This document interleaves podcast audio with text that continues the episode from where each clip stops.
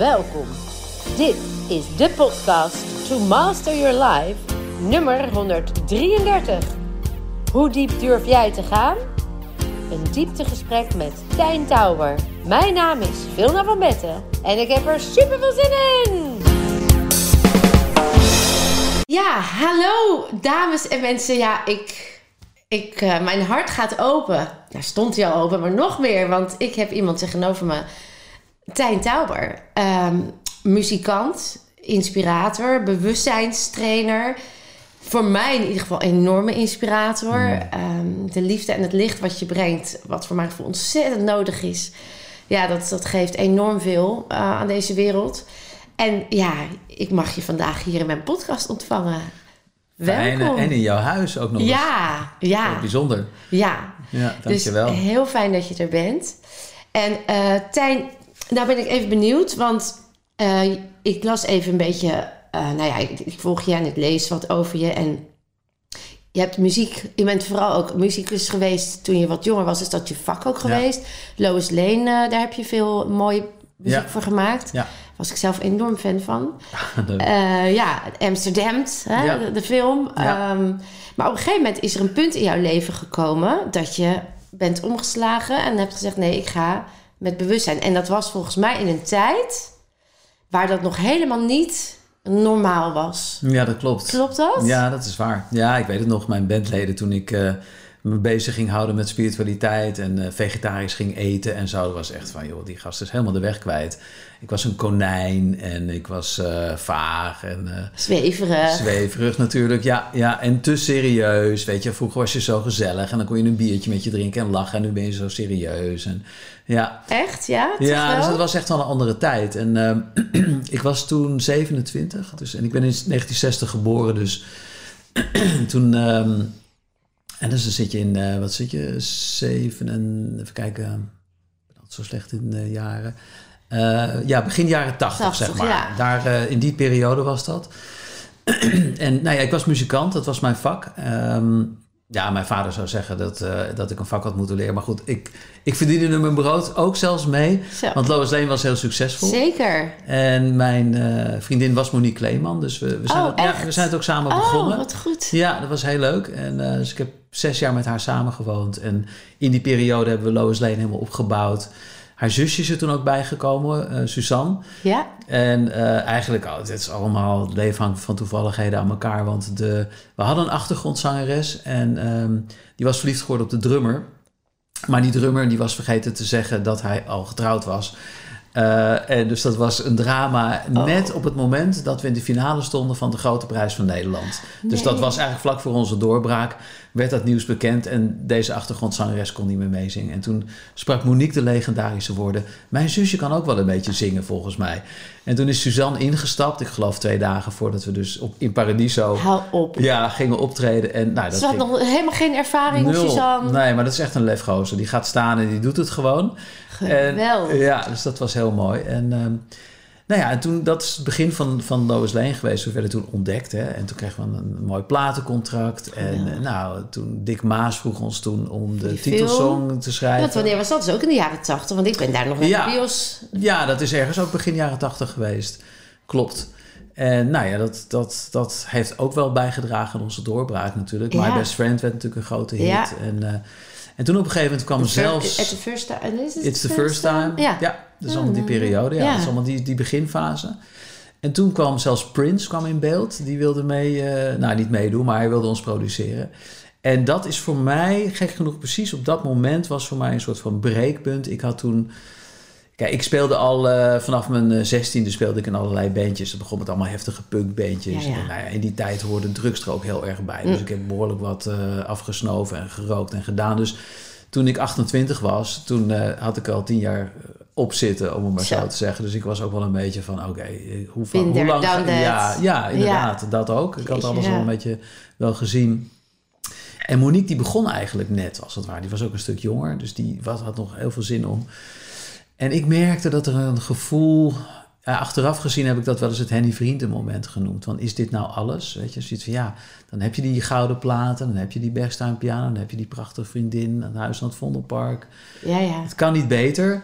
Maar er was toch een innerlijke leegte, een soort onvervuldheid, die ik niet goed kon duiden. Want ik wist niet waar ik nou eigenlijk naar op zoek was. En ik dacht, ja, ik heb eigenlijk alles, maar ik ben niet echt gelukkig. Hoe kan dat nou? Hé, hey, maar dat is bijzonder, want dan ben je 28. Dat is Ja. echt nog heel jong. Ja, En dan heb je al heel veel hebben gehad. Ja. Hebben, succes hebben, geld hebben, hits hebben, bekendheid hebben. ja, En toch kon jij, wat heel veel mensen volgens mij dan nog niet doorhebben, al voelen. Maar is dit het dan? ja.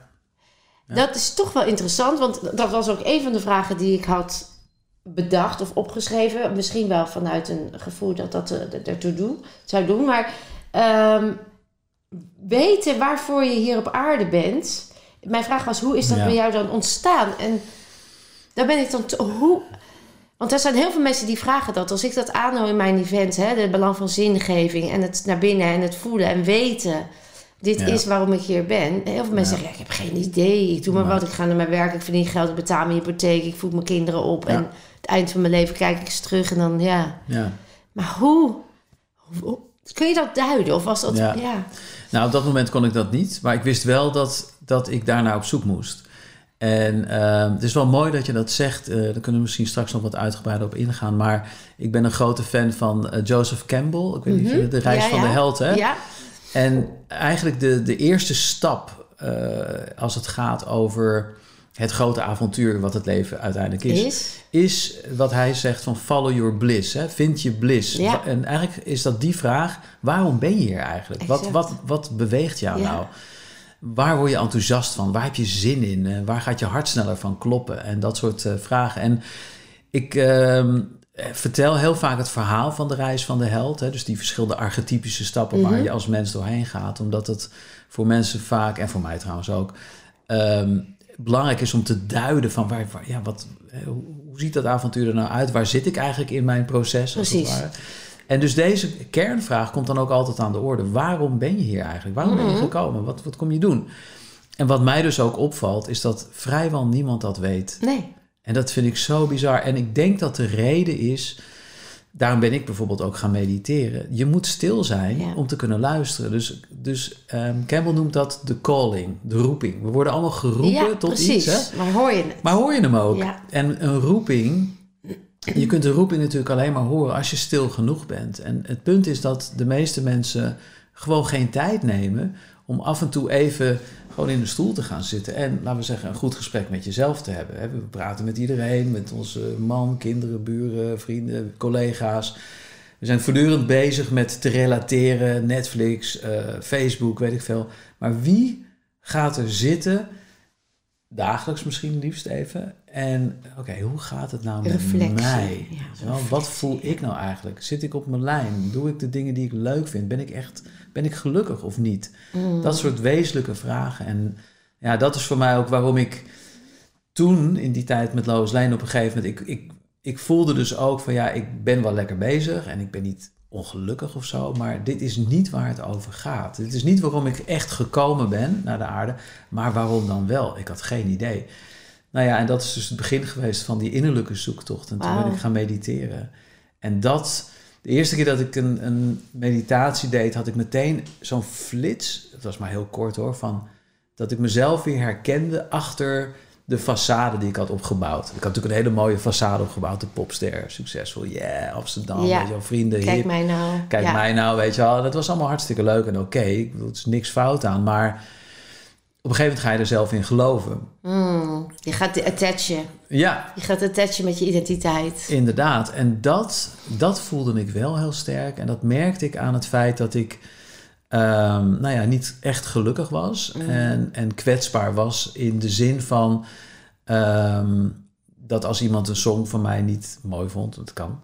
Eh, dat ik dan me persoonlijk aangevallen. Ja. Want ik had me daar zo mee geïdentificeerd. Weet je, dit is mijn song, dit is mijn band, dit Hoe is kan je mijn dat niet mooi vinden? Je beledigt mij als je het niet mooi ja, vindt. Ja, dus ik was kwetsbaar Kwets, daarin en ik was ook de hele tijd aan het streven. Maar ik nog, meer, nog weer een hit schrijven en nog meer en altijd weer op weg, weet je wel. En dat patroon begon ik te herkennen. Ik denk, ja, maar wat is dan wel geluk, weet je? Wat is dan echte ver, ver, eh, voldoening, Vervulling, eh, vervulling?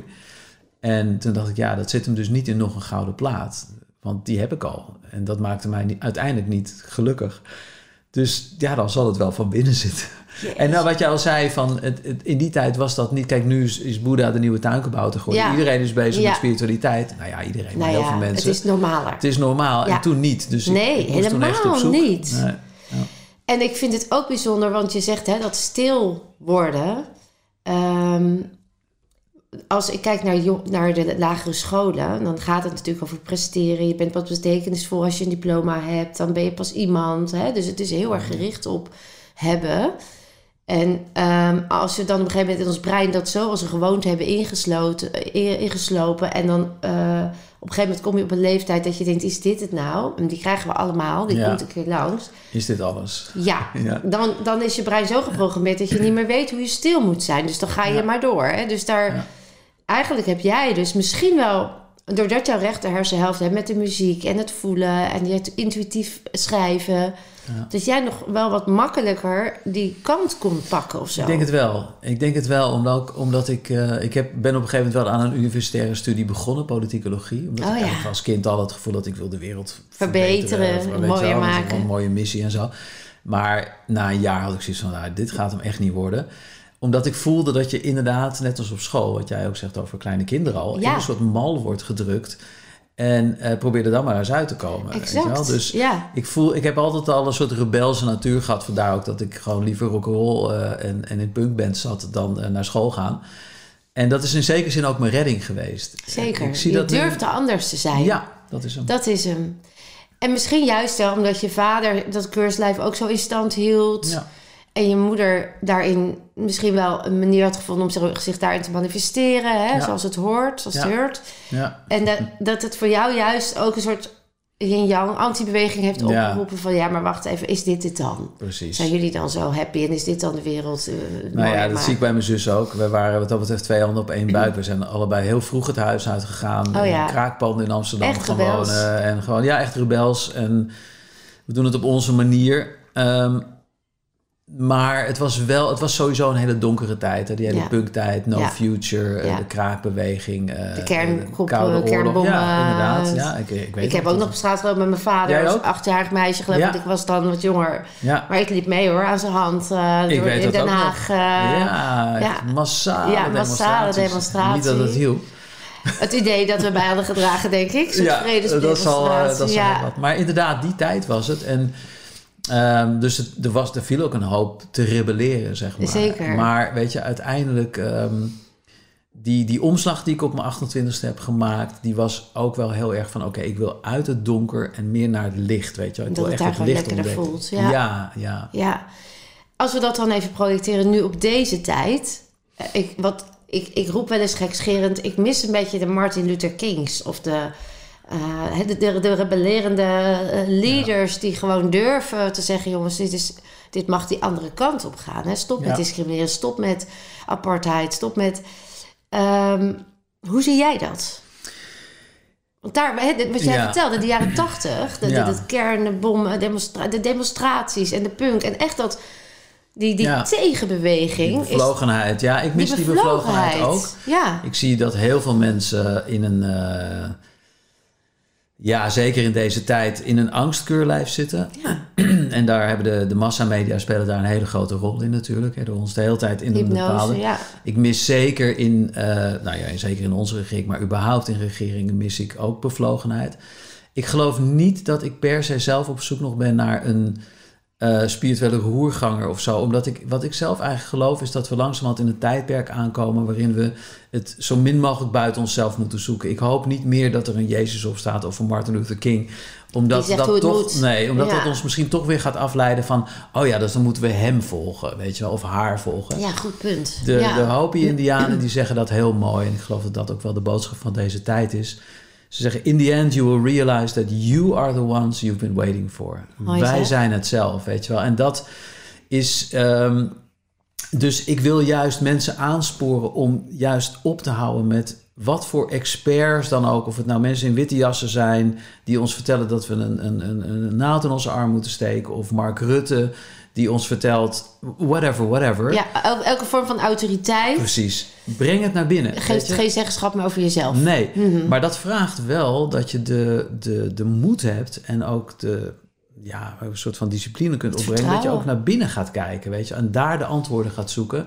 En ophoudt met het Ja. eigenlijk de verantwoordelijkheid voor jouw gezondheid bijvoorbeeld. In dit Mm, geval. Zo nou, als, ik, als ik dan eenmaal die prik heb gekregen, dan... Nee, zo werkt het niet. Nee, en dan nog een stuk verder. Dan, dan draag ik bij aan een mooiere wereld, want dan heb ik Ja. iets goeds gedaan. Het is nog een stukje meer. hè. Het, Het is, is niet meer dan alleen... dat. Ja, En een ander ding van wat je net noemde, hè, van eh, stop racisme of eh, stop kernwapens.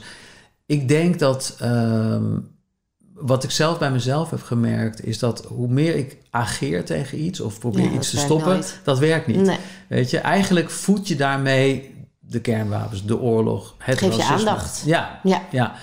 En, en ook dat is weer een soort afleiding die op dit moment Ja. ook als een soort worst voor ons, weet je, van Black Lives Matter. En eh, dan, Ja, weet je, ja, dan ja, gaan we weer met z'n allen de straat op. Maar daar gaat het niet om. All lives Hashtag matter. me too. Ja, precies. Daar gaat het niet om, Zoek weet wel? het, ga, kom voor jezelf. Ga, Ja. Vind die kracht in Dat is mijn, Nou ja, vind eh, dan de Martin Luther King in jezelf. Juist, Hè? Vind, vind de moeder Teresa in jezelf. dat. En dat, want dat is ook, hè, of je nou wel of niet voor mondkap, wel of niet vaccin. Als jij voelt dat het voor jou goed voelt, Ja, dan heb je dat recht. absoluut. En daar mag Ja. je voor staan. Ja. En eh, niet omdat anderen zeggen dat het hoort. Nee. Ja, En ik denk dat dat Ja. zo belangrijk is. Van dat, dat is eigenlijk, eigenlijk waar meditatie en spiritualiteit wel voor mij over gaat. Het gaat over onderzoek. mooi. Dat je echt onderzoekt, wat, wat vind ik hier nou van? Hoe verhoud ik mij hiertoe? Maar ook dat je gewoon ook echt letterlijk onderzoek doet. Hè? Dus nou, laten we dan dit, dit verhaal waar we dan nu in zitten nemen. Van oké, de mainstream media die vertellen ons dus zo. Oké, dat is één kant van het verhaal. Die andere kant mag er blijkbaar niet zijn. Maar het is wel belangrijk om die ook te onderzoeken, weet je. ja. En, dus, en er zijn voldoende kanalen waarop dat kan. Dus ik ben, ik ben een onderzoeker. Ik wil het allemaal zelf uitzoeken. En uiteindelijk ook verantwoordelijkheid nemen voor dan een, De dan keuze een die bepaalde maakt. keuze die ik daarin Ja. maak dan. En ik vind dat iedereen dat uiteraard mag doen. Absoluut. En ik hoop dat meer mensen dat doen. Want ik zie dus inderdaad een soort... Wat jij ook, denk ik, benoemt van, van die bevlogenheid. Die bevlogenheid, die kan alleen komen als je het weer op jezelf betrekt. En niet inderdaad hoopt of verwacht dat Mark Rutte het voor ons gaat Mm. organiseren. Of de farmaceutische, of dat whoever. het opgelost wordt. Dat het voor jou wordt opgelost. Ja. We zijn zo gewend om ons leven uit handen te geven aan experts. Absoluut. Waardoor we onze eigen autonomie vergeten. Ja. Dat, dat is waar, wat die, waar die innerlijke weg over gaat. Ja, en dat we dus ook niet meer weten hoe dan. Hè? Want dat is een vraag die ik ook heel vaak krijg. Ja, leuk naar binnen. Mooi, eh, mooi voorstel. Hoe dan? Hoe ga ik dan naar binnen? Ja, En er is meer dan mediteren. Hè? Het is letterlijk wat je zei, stil worden. ja. Dat kan ook zijn een wandeling in de natuur. Je hebt er helemaal geen geld voor nodig om te voelen. Nee. Alles is er. Het gaat erom dat je die stap zet. Ja. Dat je het dus ook gaat doen. Dat je een keer zegt, jongens, de telefoon is uit. Ja. Ik ben er even niet. Ja. Ik weet nog, eh, vroeger tijd, daar moet ik nu ineens aan denken. Als moeder, eh, en dat weet ik nog steeds, maar nu, toen waren ze klein. Ik deed dan wel eens een, ehm, eh, dat had ik uit mijn juffentijd, want ik ben juf geweest. En dan had ik soms, dat ik, dan moest ik nakijken of dan moest ik dingetjes voorbereiden. En dan gingen die kinderen zelfstandig werken, heette dat. Dat was Ja. Montessori-onderwijs. En dan ging er een eh, ding op het bureau op rood. En dan was dat ook, we mogen nu even niet naar de juf. Hè? Alleen in noodgevallen of als het echt... Oftewel, ik zei, jullie kunnen het zelf. Ik, Ja. ik gaf heel erg de boodschap. Ja, ik geloof jullie. Ik vertrouw jullie. Jij kan dit. En dat, dat was dan voor mij ook het moment om me even te bezinnen. Hoe ga ik mijn vervolg van de dag eh, invullen? Hoe, hè? Mm, mooi. Eigenlijk is dat wel een mooie metafoor. Heel mooi. Ja, ik ben om die reden ook met, eh, met Johan Noorloos, een goede vriend van mij uit eh, Amsterdam, die de, de nieuwe yogaschool heeft opgericht, met schoolverlichting begonnen. Dus wij geven les nu het, aan ja. leraren. En precies wat jij zegt, dit soort tools te geven, zodat ze eh, gedurende de dag gewoon momenten van stilte kunnen inlassen. Exact. En bijvoorbeeld, eh, nou, iedereen krijgt dan een klankschaal. Dus dan, weet je wel, dan, dan heb je met de kinderen afgesproken... we slaan op de klankschaal. En we blijven net zo lang stil tot we hem niet meer horen. En dat doen we gewoon een paar keer per uur of zo. Ja, weet je wel, gewoon wel. momentjes. Waardoor even iedereen weer, oh, oké, Ja. adem Leert uit, stil relax. te zijn. Ja, Je, je traint Ja. aandacht. Je traint Ja. aandacht naar binnen. En wat goed. En dat is zo fijn. En ik denk ook dat, ehm, weet je, als het gaat over stilte en bezinning, wat, wat ik dus heel vaak zie, is de laatste tijd dat En burn-outs, het zijn dus bijna een modeverschijnsel, Ja. flauw te zeggen. Maar zoveel mensen hebben daar last van of zitten op En de jong, rand. jong ook en heel al. jong nu ook al, ja.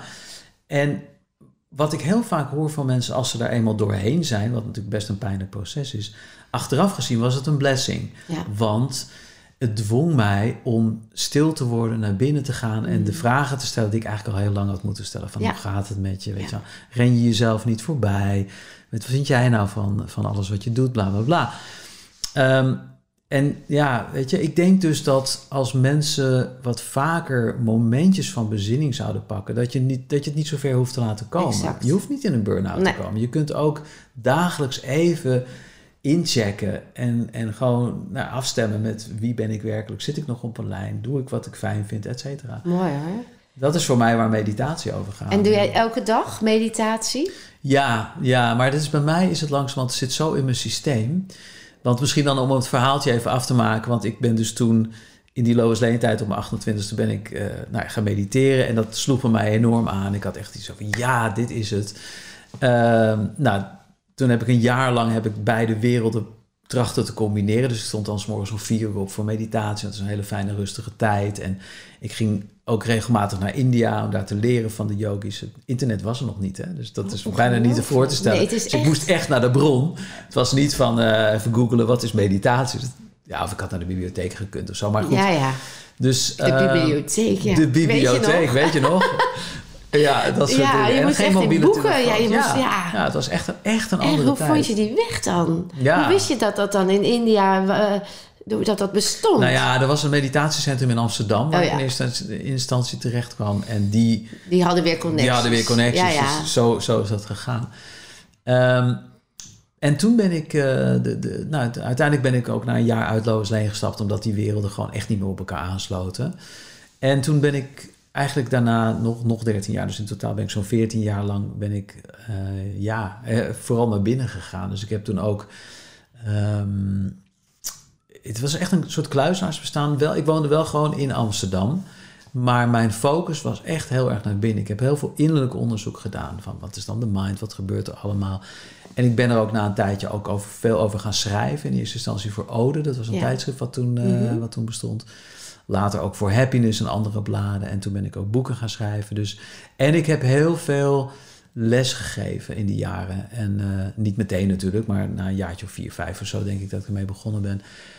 Omdat ik er een soort, soort van sport van had gemaakt om dingen die best wel ingewikkeld in India klinken, weet je wel. Best wel Sanskriet woorden en Ja. allemaal mensen met oranje gewaden en witte en klodders boter op en over. Weet ik veel Ja, wat dat is allemaal. totaal andere werkelijkheid Ja. van waar je hiermee te maken hebt. Totaal dus het anders. matcht helemaal niet. Nee, het matcht niet. Dus jij En wilde die brug. Juist. Ja. Dus wat ik heb gedaan, is ik heb het steeds proberen terug te vertalen van... oké, dat klinkt allemaal heel... maar wat is het nou eigenlijk? Exact. En welke technieken zitten Ja. hierachter die wij in het Westen ook kunnen gebruiken? Ja, En dus, ehm, ja, ik ben het terug gaan vertalen. Dus mijn eerste boek heette ook Spoedcursus Verlichting. Ja, dat is ja, natuurlijk ja. eigenlijk ook al een soort van grap bijna, weet je. Want verlichting, nee, daar word je dan geleerd van... dat doe je levens en levens over. En ik had zoiets van, nee, het kan ook boem in één keer... Ja. als je het snapt. ja.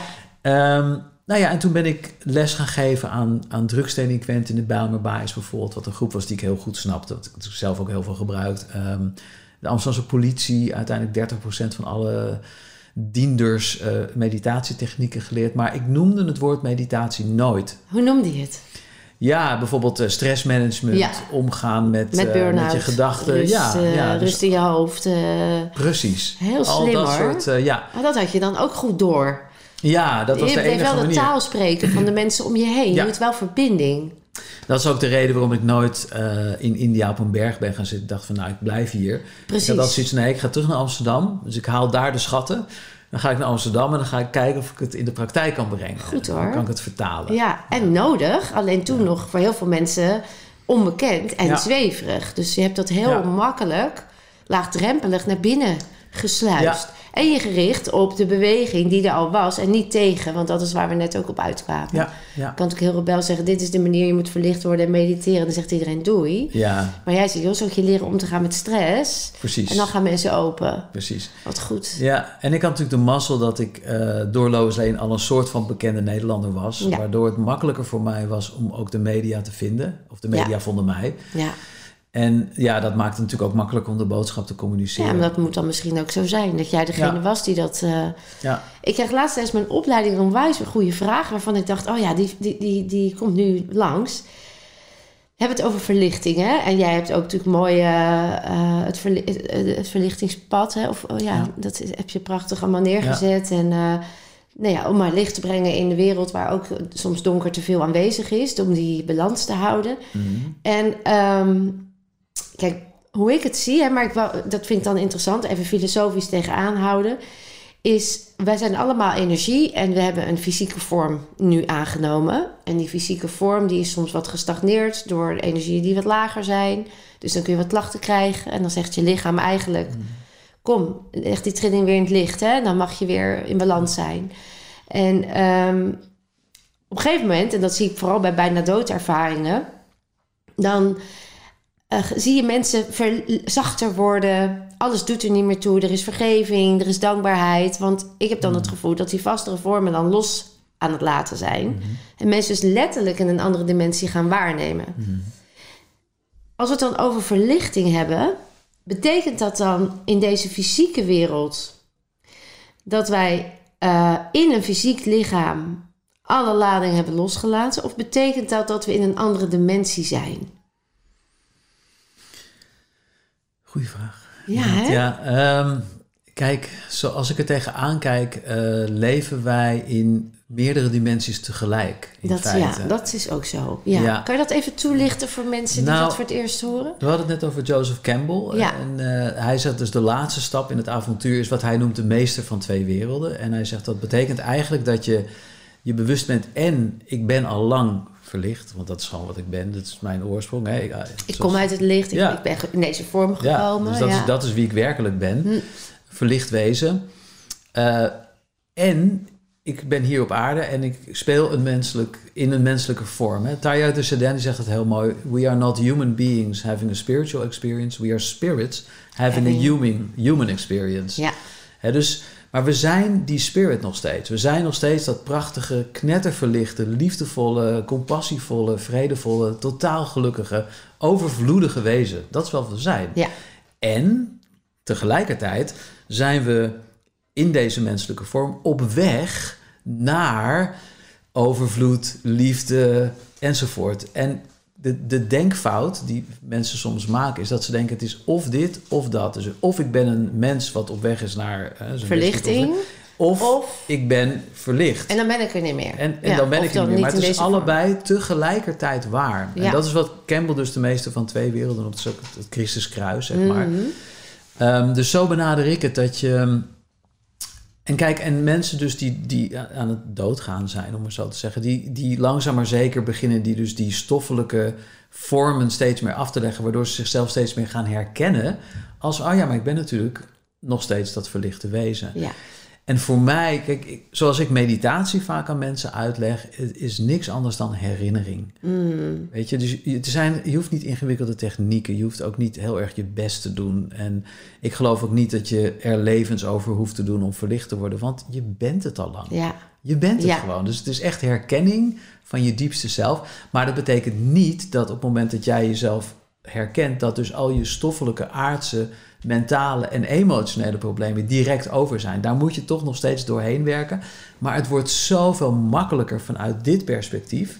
Ik ben al lang verlicht. Vanuit het weten. ja, vanuit, vanuit, de heelheid. Dat je heel bent. Je bent heel en je moet omgaan met gebrokenheid. Hè? You are Ja. spirit, having a human experience. In plaats van, ik ben een gebroken typeje... Wat zijn best moet doen Ja. om daar te komen. Nee, het is Nee. precies andersom. Ja, ja. En als ik dan, hè, want eh, vanuit eh, mijn boek heel zeg ik eigenlijk hetzelfde. Je bent heel, maar er gebeuren dingen die eigenlijk een stukje bescherming ertussen zetten, waardoor je dat stuk niet meer aanschouwt of dat je het niet meer toelaat. Ja. Is dat wat jij dan bedoelt? Van dan is dat in die verlichting waar je al bent weer even wat weer het licht mag krijgen, wat weer Ja, hè, mag weer schijnen. ja. En als, je dan, als we dan kijken naar bijvoorbeeld het boeddhisme en alle lagen van verlichting, of alle reïncarnaties, en zij zeggen inderdaad, je moet er heel lang over doen, en in Ja. elk leven zijn lessen enzovoort. Ehm, tuurlijk, we zijn dus verlicht. In die verlichting komen donkere eh, momenten. En die zul Ja. je weer licht mogen laten schijnen. Dat is dan een beetje de uitgangspositie. Ja. Wanneer stopt het, het fysieke? Nou, het, het stopt zeg maar op het moment dat je je lessen geleerd hebt. Dus Toch, ik- ja. ja. het, is een Ja, soort, ja. het is een soort game eigenlijk, hè, wat we spelen. En, en in elk level heb je dingen te leren. En wij zitten dan nu in level 3D, zou je kunnen zeggen. En daar hebben we bepaalde lessen te leren. Op het moment dat je die lessen hebt geleerd... Mag dan je van, los, nou, ja, is dan ben je klaar met dit level. Maar dan Ja. ga je waarschijnlijk wel weer naar een ander level... waar weer andere dingen te leren zijn. Dat is ook zo mooi. Dat je eigenlijk, daarom is die aanvaarding van die vergankelijkheid in Boeddha... Ja. Wat ik fantastisch vind, hè, dat ze zeggen: neem al afscheid van je dierbaren voordat ze dood zijn. Ja. Omdat het voor hun niet uitmaakt wanneer iemand jong sterft of, of er zit geen leeftijd aan. Nee. Dan is dat je pad. En dan sterker nog, we vieren dat jij naar een nieuw bewustzijn mag.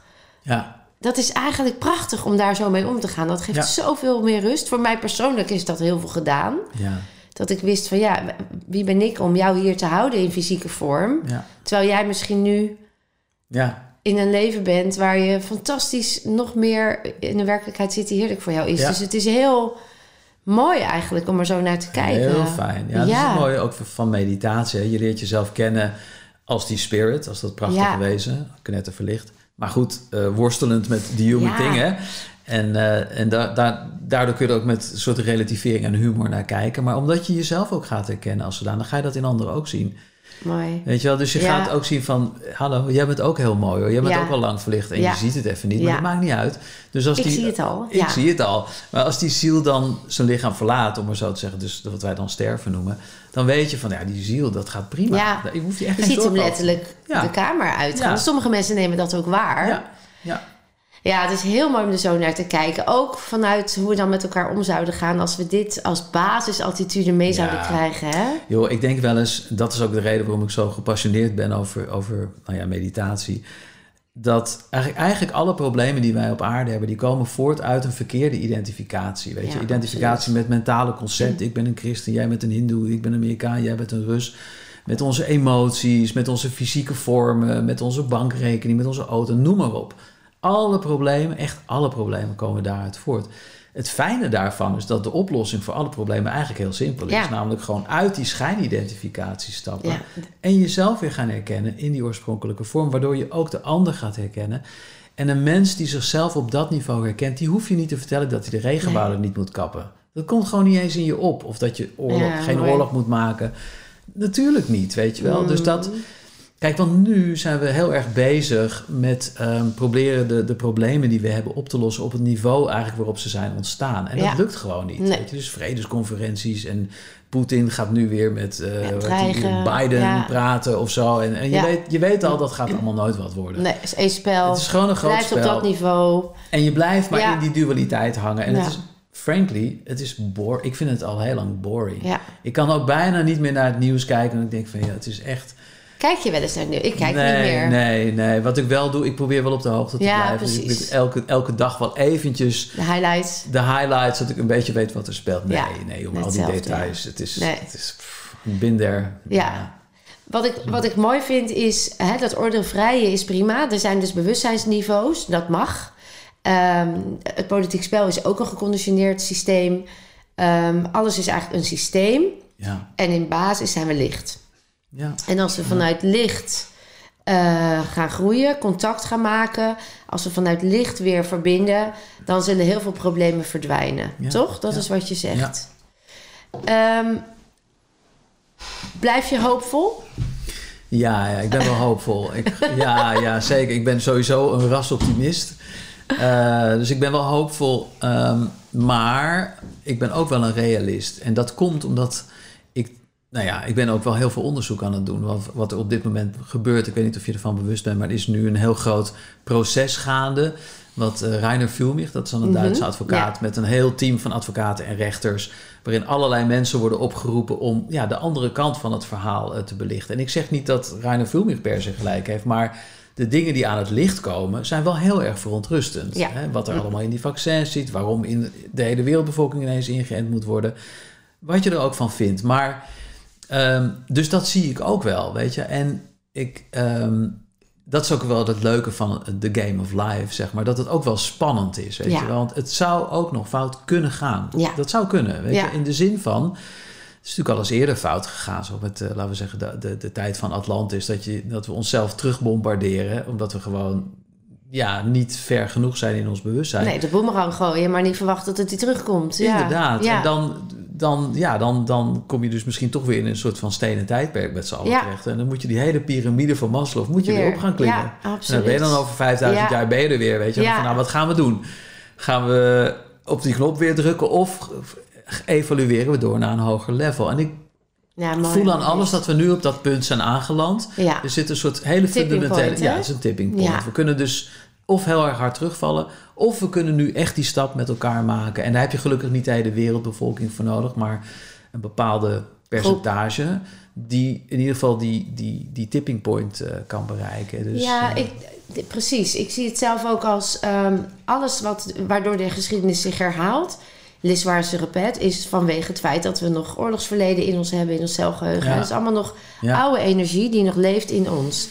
En als we niet naar binnen gaan en niet helen, niet bereid zijn om dat stuk op te ruimen, ja. Dan zullen we ongetwijfeld weer ja, die l'histoire se répète Ja. cyclus krijgen. Dat ik. belangrijk dat je dat zegt. ja, toch? Dat hele, dat, en dat, want dat is een beetje het, het gevaar dan weer van spiritualiteit, wat ik wel zie. Ook bij mezelf hoor natuurlijk, maar dat is wat dan de spiritual bypass wordt genoemd. Hè? Dus dat je alleen maar in het licht wil zijn. Ja, dat is dan ook niet. En dat is natuurlijk heerlijk en zo, maar de kunst is volgens mij om inderdaad dat licht terug te vinden. Daar begint het wel mee. Oh ja, ik ben natuurlijk licht, ik ben Ja. liefde, alles Ik is hou er al. mezelf, Ik hou van ja. mezelf, et cetera. En vanuit dat nieuwe perspectief, vanuit dat perspectief van heelheid en zelfvertrouwen, eigenwaarde en je thuis voelen, te gaan kijken naar, oké, maar wat is het niet heel in mij? Weet je, dus Exact. dat oorlogsverleden, Ja. wat draag ik met me mee van generaties? Ja. En daar zijn allemaal prachtige methodes tegenwoordig voor. Eh, tools, die eh, familieopstellingen, MD, eh, ja, het, noem het maar, het is De zoveel. body and mind reset. Ja, bijvoorbeeld.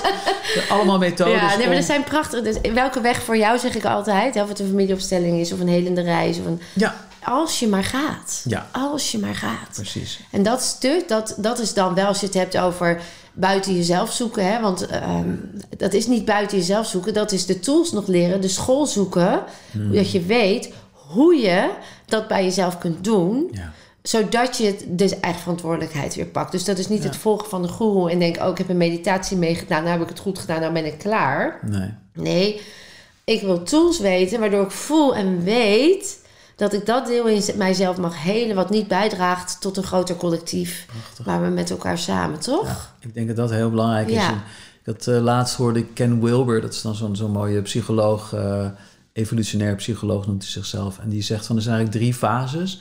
Wake up, eh, clean up, grow up. Ja. Dus het begint met wake up. Oh ja, ik ben natuurlijk, ja, ik ben natuurlijk niet mijn lichaam. en Ik ben die ziel en ik zit in dat lichaam. En nou, dat is waar de Boeddha het ook over heeft, natuurlijk, wake up. Maar daarna clean up, weet je. Dus er zit, oké, ik ben dan wel die Boeddha. Ja. Maar oké, eh, is nog, even wat, nog een hoop eh, op te ruimen Ja. hier. Nou, oké, clean up. En clean up is voor mij, ehm, gaat vooral over het, het, het onder ogen komen en het toelaten van dat wat Erkenning, is. Ja, de ja. erkenning daarvan. Omdat Ja. het, het modewoord op dit moment is een beetje loslaten. Hè? Iedereen is iets aan het loslaten. En loslaten is, is, klinkt altijd heel mooi en het is ook mooi. Alleen het gevaar van loslaten is toch dat je er vanaf wil. ja, of dat het een rationeel besluit is. Ja, inderdaad. Zo van, oké, Ja. dat ga ik loslaten. Exact. Daar wil ik vanaf. Ja, En ergens van af willen maakt toch dat je er eigenlijk heel hard mee resoneert. exact. En het is een oordeel. Eigenlijk zeg je van dat is niet goed. Ik wijs mezelf Daar moet af. ik van af. Je wijst dus iets Ja. af. En het gevaar daarvan is dat je het eigenlijk nog dieper de schaduw induwt. Eigenlijk, eigenlijk maak je het nog problematischer Ja. en creëer je er nog meer spanning omheen. Exact. En dus mijn toverformule is langzamerhand geworden... eh, Het gaat niet zozeer over loslaten, het gaat over toelaten. En, en alles wat jij toelaat, Ja, echt alles wat je kunt toelaten, dat zal jou loslaten. in aanvaarding. In aanvaarding. Ja, Dus, en, en toelaten kan eigenlijk alleen maar als je een innerlijke basis hebt. Want als je te weinig, eh, nou ja, gewoon in jezelf gelooft, je eigen licht, ja. ja. je eigen zelfvertrouwen. eh, als dat er te weinig is, dan is het ook moeilijk om de schaduw echt toe te laten, omdat het gewoon te overweldigend zal zijn. En, en terwijl als je een goede, stevige basis elke dag even weer bevestigen. Oh ja, ik ben licht, ik ben liefde, alles is oké, dat is wie ik ben. En vanuit die basis kan ik dan het onlicht, als je dat dan zo mag noemen, kan ik een plek geven. Dat Ja. mag er ook zijn. Mag er- mag Ook even dat is deel van de ja. creatie, weet je wel, dat mag er zijn. En dan, ah, dan Ja. lost het op. Ja, eigenlijk als ik hem als een mooie metafoor die, die ik dan wel eens gebruik, maar die, die voel ik nu heel sterk. Alsof je met de meditatie die kelder ingaat en het licht aandoet. Ja, en er liggen gewoon heel veel dingen nog onder het stof. Of, eh, Ja. En dan mag je gewoon even naar kijken. En dan zul je zien dat het allemaal heel, dat het allemaal meevalt, omdat je het erkent en toelaat. Precies. Want heel veel mensen zeggen, ja, dan trek ik toch een beerput open. Of dan, oh, die pijn, daar heb ik juist zo hard voor gewerkt om dat te vermijden. Dus ja, daar ga ik niet heen. Ik weet niet hoe jouw ervaring is, maar mijn ervaring is dat door thuis toe te laten... misschien dat je 20 seconden er even om huilt. Ja, Of dat je even uitschreeuwt. ja, Of dat je even hè, de, de Ja. begal ja. Maar dan is het ook klaar. ja, dat is waar. Dus waar Terwijl mensen het- bang voor zijn... Hoe, ja, hoe meer je... dat- ja, ik zie het wel eens... Ik, ik denk eerlijk gezegd dat dat ook een reden is... waarom veel mensen een burn-out ervaren. Want het is echt eh, het, net als een bal onder water duwen. Weet je? Dat je de Oh hele ja, tijd bezig ja. bent met van... oh nee, nee, ik wil hier niet naartoe. Laat Oh, me niet naar te- boven komen. Nee, laat me niet naar boven komen. Dus... En die houding Ja. van de hele tijd dat wegduwen... dat kost zo ontzettend veel mooi, energie... mooi, dat jouw, eh, jouw systeem op een dag gewoon echt zegt van... nou, ik kan het niet meer. nee. En dan, en dan komt hij, weet je wel. Dus dan is het gewoon, nou ja, het is gewoon een soort system crash. Dan, Ja, ja, en dan is de dat is dan de burn-out. En dan moet je liggen en dan bijkomen. En dan langzaam maar zeker komt toch de shit een keer omhoog. En ga dan die heling aan. Want, want wat, ik dan, wat ik dan nogal ja, spannend... Of, nou ja, ik ben daar niet zo van. Dan zeggen mensen... Ja, ik moet nu vanaf nu mijn grenzen aan leren geven. En dan zeg ik... Nee, Ja, dat is juist... Dat is nou precies niet waar het over gaat. Nee, nee. Want dan ga je weer doen wat je altijd deed. Ja, ja. Volgens mij moet je leren op jezelf te vertrouwen te alle tijden. Wat er Ja. ook gebeurt. Ik heb veerkracht, ik kan het aan en ik ga hem aan. Ja. En dan zult die burn-out niet meer langskomen. Want die wil alleen maar jou vertellen dat je dat in jezelf mocht ontluiken. Ja, Eens? Ja helemaal Ja, hè? Ja, want grenzen aangeven is toch... Ik bedoel, natuurlijk gezonde grenzen zijn belangrijk hallo, uiteraard. moet je maar niet laten verkrachten of weet nee, ik veel. Maar dat is duidelijk. ja. En, eh, maar grenzen aangeven is toch weer een beetje van... dat je het gaat proberen buiten de deur te houden. Ja, dat. In plaats van. En, en alles wat je, als je het in jezelf kunt oplossen, al die rode knoppen, waar, want daar ben je dan bang voor dat mensen er Daarop drukken. daarop drukken. Maar als jij die rode knop zelf al onder ogen hebt gezien, dus dat heb je al een plek gegeven, dat mag er zijn en dat is geheeld, dan hoef je geen grens aan te geven. Want bedoel, er is geen rode knop om op te drukken. Exact. Kom maar. Vrijheid. Dat is vrijheid. Heb jij rode Ja. knoppen? Jawel hoor, ik heb ze nog wel. Ja? Alleen, ik heb, ehm, ja, wat er bij mij is, is dat eh, soms wordt er nog wel iets ingedrukt, zeg maar.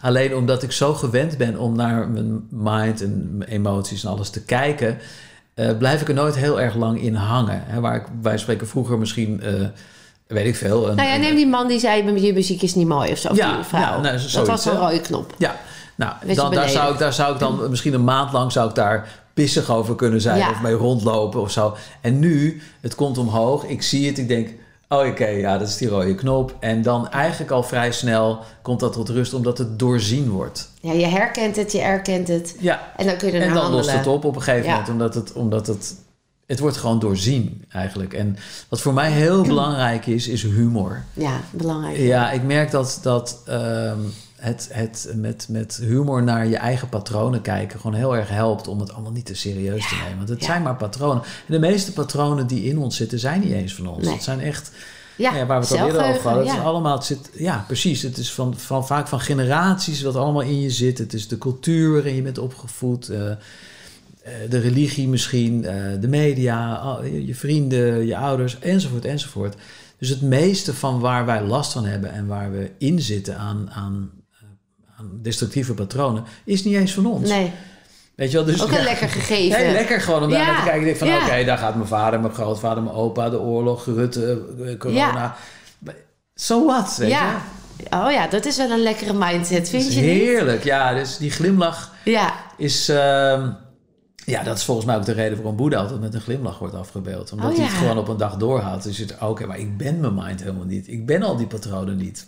Ik mag er gewoon naar kijken en Ja. wat er mee doe, doe en het ermee. grappige is dat op het moment dat je ernaar kunt kijken op die manier, dat het dan pas echt tot rust komt. Ja. Omdat je niet meer in gevecht bent met Nee. je mind. Je bent niet meer aan het proberen om anders te denken, positief te denken, beter te denken, spiritueel te denken. Dat is allemaal gevecht. Ja, dat is weer het attached, hè? Attached mind is dan beweegt alles dezelfde kant op. Terwijl als ik detached als observant er naar kijk, Ja. dan kan dit bewegen. Maar dan zeg jij, oh ja, maar dat mag je doen, maar dat eh prima. Ga ik niks Nou, mee doen. detachment, inderdaad, onthechting, is, Ja. is een van de woorden die misschien wel het meest misverstaan wordt in, in Spiripiland.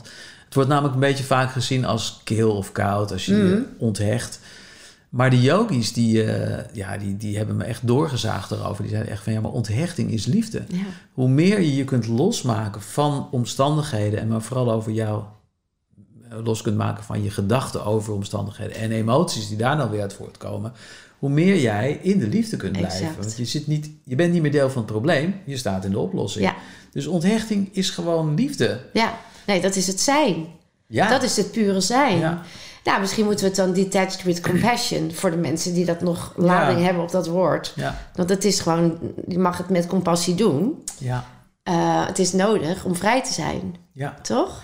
En het mooie is van, eh, dat je, als jij in die vrijheid staat, dat je anderen impliciet ook toestemming geeft om daar te gaan staan. Ja. Weet je, dus je, bent, je wordt gewoon een levend voorbeeld van als iedereen in paniek raakt en iedereen helemaal. Oh, en als jij dan in de rust kunt blijven en met een glimlach kunt kijken, dan in het begin denken ze misschien van joh, en dan op een gegeven moment denken ze van. wat Lekker eigenlijk. En, Ja. hey, maar dat kan ik eigenlijk ook, weet je wel. Dus daarmee geef je anderen toestemming om ook in dat veld van heelheid te blijven. In plaats van all over the place.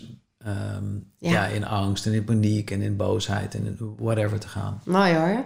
Een ego-struggle die ik nog wel heb gehad in dit hele proces, wat jij nu zo mooi omschrijft. Want de vraag die je natuurlijk dan vaak zou kunnen krijgen als Stijn Tauber is: ben je dan verlicht? Ben je altijd verlicht? En ik weet Ja. bij mij, dan ben je dan nooit ziek of heb je dan nooit. Ja, En ik, ik heb dat in het begin, voelde ik me daar heel erg verantwoordelijk voor. Dat was echt mijn Ja. ego-struggle. Van, oh, dan mag ik nooit meer ziek doen. Of dan mag ik nooit... Terwijl, ja. dat is helemaal niet de essentie. Maar alsof ik dan mezelf weer identificeerde met dat rolmodel. ja, Oh ja, nu als ik naar buiten ga, dan weet je wel, terwijl. ja. Moet er altijd herken- goed en stralend uitzien natuurlijk. Ja, herken je dat stuk ook? Ja, dat is... eh, ja, absoluut. Dat, en dat is echt een grote valkuil waar denk ik alle leraren, maar ook gewoon überhaupt mensen die op podia staan. Je wordt een soort publiek figuur. Ja. En je krijgt een soort publiek imago. Nou ja, als, ja, als je niet oppast, word, word je op een troon gezet. Of hè, als ik dat Ja. toelaat. Of als ik daar Ja. in mee zou gaan. Ja, Terwijl dat, ja. je, je flikkert er altijd vanaf. Dus het is helemaal niet de positie die ik aanbid. Helemaal niet. Helemaal niet. Nee. Het Nee. is wel een soort sluiperig... Omdat ik iets uitdraag... Ja. Oh, dan moet ik het dus altijd... Dat was in het begin. En nu ben ik daar, merk ik echt vrij van. Maar dat heeft enorme ego-struggle is dat geweest. Ja, ja. Dat, dat, dat herken jij dus ook. ja, Dat- zeker, zeker. En daarom, ik probeer ook echt in, in elk boek eh, wat ik heb geschreven, heb ik daar eh, wel over geschreven dat eh, volgelingen de gevaarlijkste mensen ja, op aarde zijn. absoluut. Ja. Weet je, want die denken niet meer zelf na. Die denken, nou, Vilna regelt het wel. En ik hoef alleen maar de, de ABC van Vilna en dan komt het goed. Dan komen we toch in dat stuk. Ja, ja, dat is dat stuk weer van En dat je buiten jezelf... Precies. nee, ik, precies. jij zet mensen aan om naar binnen te gaan. En hebt daar toevallig meer, zo zie ik het dan, meer kennis over dan... omdat jij dat eerder bent begonnen en Ja. daar heel erg in bent verdiept... en daar nu de kennis van hebt om te delen. Zoals een ander zegt, zo bak je een brood. Ja. En zo, hè? Maar dat wil niet zeggen dat omdat jij de bakker bent... jij nu allesmakend bent en nooit een Nee. slecht brood hoeft te bakken of zo. Want jij mag ook leren en groeien. En, eh, Ja, ik probeer ook echt ook in mijn eh, dagelijkse filmpjes gewoon ook mijn kwetsbaarheid te laten ja, zien. dat weet klopt, dat doe je. Laatst had je het over een ruzie die je had gehad Ja, eh, na een lange ja. reis eh, vanuit Ja. Italië. Ja, klopt. En, en ja, inderdaad. Ja. En ik vandaag ook een filmpje, wat, dat, dat gaat dan ook over een oud stuk wat bij mij omhoog komt. En nou ja, weet je wel, dus ik, Ja, die kwetsbaarheid echt aan te geven van jongens, weet je, ik ben ook op weg. Ja, We zijn samen op weg en we kunnen leren van elkaar. En, mooi hoor. en ik probeer echt eh, ja, mijn uiterste best te doen om niet op een troon te stappen. Nee. Of, of, weet je, en al zetten mensen mij erop. Dan, Zelf weer eraf te stappen. bijvoorbeeld eh, handtekeningen zetten doe ik ook nooit. Nee, Weet je wel, in boeken of zo. nee Dus oh, ik doe wel zie je. Ik zet iets persoonlijks Ja, in. dat heb ik wel een tijdje gedaan, maar ik doe, het is nu een soort van een beetje een statement. Zo van, Nou ja. weet je wel, eh, de tijd van goeroes is voorbij. En, Oh ja, je eh, ziet dat dan als Wat heb je aan een goeroe. handtekening? Ja, Ja. Dat, omdat Ja. mensen, maar het is gewoon iets wat ik steeds probeer over Ik te brengen naar mensen. Ja. Van ik ben het niet, Nee. weet je wel. Dus... Nee. eh, Nou ja, ik ja. herken dat. Dus het is inderdaad misschien niet die handtekening. Ik zet echt iets, iets, Iets- iets, ja, liefdevols, iets persoonlijks Ja, prachtig. in het boek. Ja. Eh, Gewoon puur vanuit hart tot hart. En niet vanuit, ik ben veel naar, ik heb het boek geschreven leuk hè? Ja, of zo. nee, Dat- precies. nee, precies. ik snap Nee, wel heel erg wat straal je jou ook bedoelt. helemaal niet uit, gelukkig. Dus dat, Nou eh, ja, maar het is inderdaad, nou dank je. Dat is ook echt waar ik voor, wat ik, niet- wat ik niet voel. Hè? En ik herken dus wel die struggle die er is geweest. Dat ik dat dan, dat je bijna een soort moet vanwege, omdat het anders niet voor de buitenwereld zou kunnen ik kloppen snap hem. Ik snap hem. En nu Heb hoor jij eh, toevallig de Matrix gezien, die film? ja, natuurlijk. Ja. Ja. Nou, ik, wat, wat een van de, voor mij dan echt zo'n sleutelscène is, is dat er komt dan een, een bepaald moment, dan komt Matrix, eh, dan komt Neo, die komt bij de architect, hè? Ja. dus de bouwer. Weet Ja. je? En dan heb je al die tv'tjes, toch? Klopt. Nou, en dan vertelt de architect aan hem dat hij deel is van de Matrix. Dus hij denkt van ik ben Neo, ik ga de Matrix onschadelijk maken. Ehm, maar de architect zegt, "Joh, maar jij bent gewoon ook een deel, een programma eigenlijk in de Matrix. En misschien ben jij nog wel het meest tricky programma van allemaal. Want ja, zolang mensen denken, Neo gaat ons redden, exact. dan komen ze zelf niet in opstand tegen hun lot. Want Neo doet dat voor ons. En dat is zo... Dat was voor mij dat ik denk, oh ja, Ah, ja. wacht even, weet je wel. Dus alle, de Jezusen, de Mandela's, de Boeddha's enzovoort... ze hebben allemaal te gekke rollen gespeeld. En, en, En super, nodig super, super, tijd. heel nodig. Maar nu is het belangrijk dat we ons realiseren dat wij... Nou ja, degene zijn op wie we hebben gewacht. Ja. En ik moest ook vaak denken aan... Ik, Ja, ik denk, ik dus. Ik als mens. Dat ik zelf ja, degene ben op wie ik heb gewacht. Je ja. bent het zelf. Ja. En, en we moeten het dus echt naar onszelf Ja. nu brengen. En ik heb ook wel vaak gedacht... Stel dat Boeddha of Jezus vandaag de dag geboren zou worden. Ik denk dat Jezus, of nou niet eens eh, vandaag de dag, maar... Ik denk dat Jezus nooit een christen zou zijn geworden. Als, als het christendom had bestaan in zijn tijd. Boeddha was zeker geen boeddhist geworden. Want dat waren geen volgers. Nee, het zijn labels Dat waren trailblazers. Dat waren mensen die zelf hun pad gingen, zelf hun innerlijk onderzoek deden. Die gingen niet achter een stroming aan. Nou, dat was precies wat ik je wilde vragen. Hebben, hebben Boeddha en Jezus zichzelf al gezien als redder? Ik denk het niet. Nee. Dat zijn, we, dat zijn ze gemaakt door de labels achteraf. Omdat Precies. het iets was wat ze wel wilden, dat we ook konden, maar nog niet zelf konden. En dus het hebben gehangen aan een geloof of aan een overtuiging of aan een Dat manier is van allemaal leven. daarna ontstaan. Allemaal daarna Jezus was niet bezig met het christendom op te richten. Ik denk dat hij zijn graf, nou ja, voor zover hij zijn graf ligt, maar Ja, omdraait Ja. door wat wij ervan gemaakt ja, hebben. ja. Toch? Ja, Het hele nee. Vaticaan en al die Heel erg. Ja. pracht en praal. Ik bedoel, en Boeddha ook niet. Die mensen zijn gewoon een innerlijk pad gegaan. Ja. Maar dan En- houden mensen dus zich vast aan hoop, Ja. meer dan aan zichzelf. Terwijl hoop is altijd mooi, Ja. hoop doet leven. Maar ze pakken precies de verkeerde boodschap Ja. eruit. Want Ja. wat de boodschap van Jezus en Boeddha is van... ga je innerlijke weg en Volg je eigen pad. volg je eigen pad en zo. Maar wat mensen eruit pakken is van... oh, we moeten Jezus Ja. volgen. Nee, Nee, je nee. moet Boeddha en Vind Jezus... je Jezus in jezelf? Juist dat. Nou, er zijn denk ik ook wel mensen die dat ook zo zien hè, vanuit het christendom. Gelukkig. Ja. En, eh, maar het Ja. is interessant, hè? Ja. Tijn, ik, oh man, ik zou uren. Ik, zou nog, ik heb nog een, twee, eh, nog een paar categorieën, dus ik ga dan eh, Ja. toch maar door. Ja. Terwijl ik nog wel één. Nou, toch, ik had één, één dingetje. Je had een mooie quote. De toekomst ligt in onze handen, maar de tijd dringt. Worden wij op tijd wakker om onszelf te herkennen of vallen we definitief ten prooi aan duistere krachten? Dat staat op je boek Time Bender. Ja, ja. Prachtig boek. Ehm, ik dacht, ja, dit is wel. Mhm. Ja, dit is eigenlijk waar we het ook net over Ja. hadden. Hè? Van, dus als we op tijd wakker worden en ons her- zelf herkennen in onze, in onze ehm, oorspronkelijke vorm. eh, en met humor kunnen kijken naar het zootje wat we er soort van van gemaakt hebben. Dan evolueren we, dan leren we de les. Want de les die we hier denk ik te leren hebben gaat over dualiteit. Ja, Weet je wel, licht, donker, God, hemel. of Satan, eh, Amerikanen, Russen, et cetera. En op het moment dat we dat kunnen verenigen, eigenlijk waar we het over hebben gehad. Hè, dus dat je de, de vijand niet meer, sowieso al niet meer buiten jezelf, maar ook in jezelf kunt omarmen. Dan los je de dualiteit op, dan ontstaat er eenheid in je. En dan heb je dit game level heb je gemasterd. En dan gaan we met z'n allen naar een volgend Zo level. gaaf. Ja. Dus dat, dat, dat maar is als, het, hè? en dat is wakker worden. Maar als we niet... Hè, dat is eigenlijk wat Boeddha ook zegt van... Dat je wakker wordt in de droom. Je realiseert je, oh, het is een droom. We creëren dit zelf, Zelf. eigenlijk. Weet je, dit is gewoon onze projectie van onze mind. En nou ja, dan, dan word je wakker, dan zie je dat. Ehm, Ja, en dus de vraag is inderdaad of we op tijd wakker worden. En als we niet op tijd wakker worden, ja, dan moeten we nog een rondje. Ja, ja ik, ik- en, en op tijd is volgens mij ook weer precies zoals het moet gaan. Dus dan is Ja. alles uiteindelijk op tijd. Ja, kijk, op het hoogste niveau is het allemaal goed. Is het allemaal goed? Dat is helemaal een lekkere relativering. Ja. Maar ook wel Ja. een lekkere manier om het zo te voelen en te ja, zien. precies. En daarom, daarom zei ik ook net en en. Ja, je het is en, Dus en. en en. Dus het is en op altijd dat hoogste perspectief blijven zien Ja. van het klopt allemaal. Het is gewoon Whatever nodig happens, en het is prima. Dus Perfect, het- helemaal goed, weet je wel. Zien we de lessen prima? Zien we ze niet ook goed? Precies. En Ja. op een ander niveau, Ja. dus laten we zeggen op 3D, is het wel degelijk ook van belang om, laten we zeggen, op te komen. Ook voor, ja, gewoon je fysieke grenzen stellen.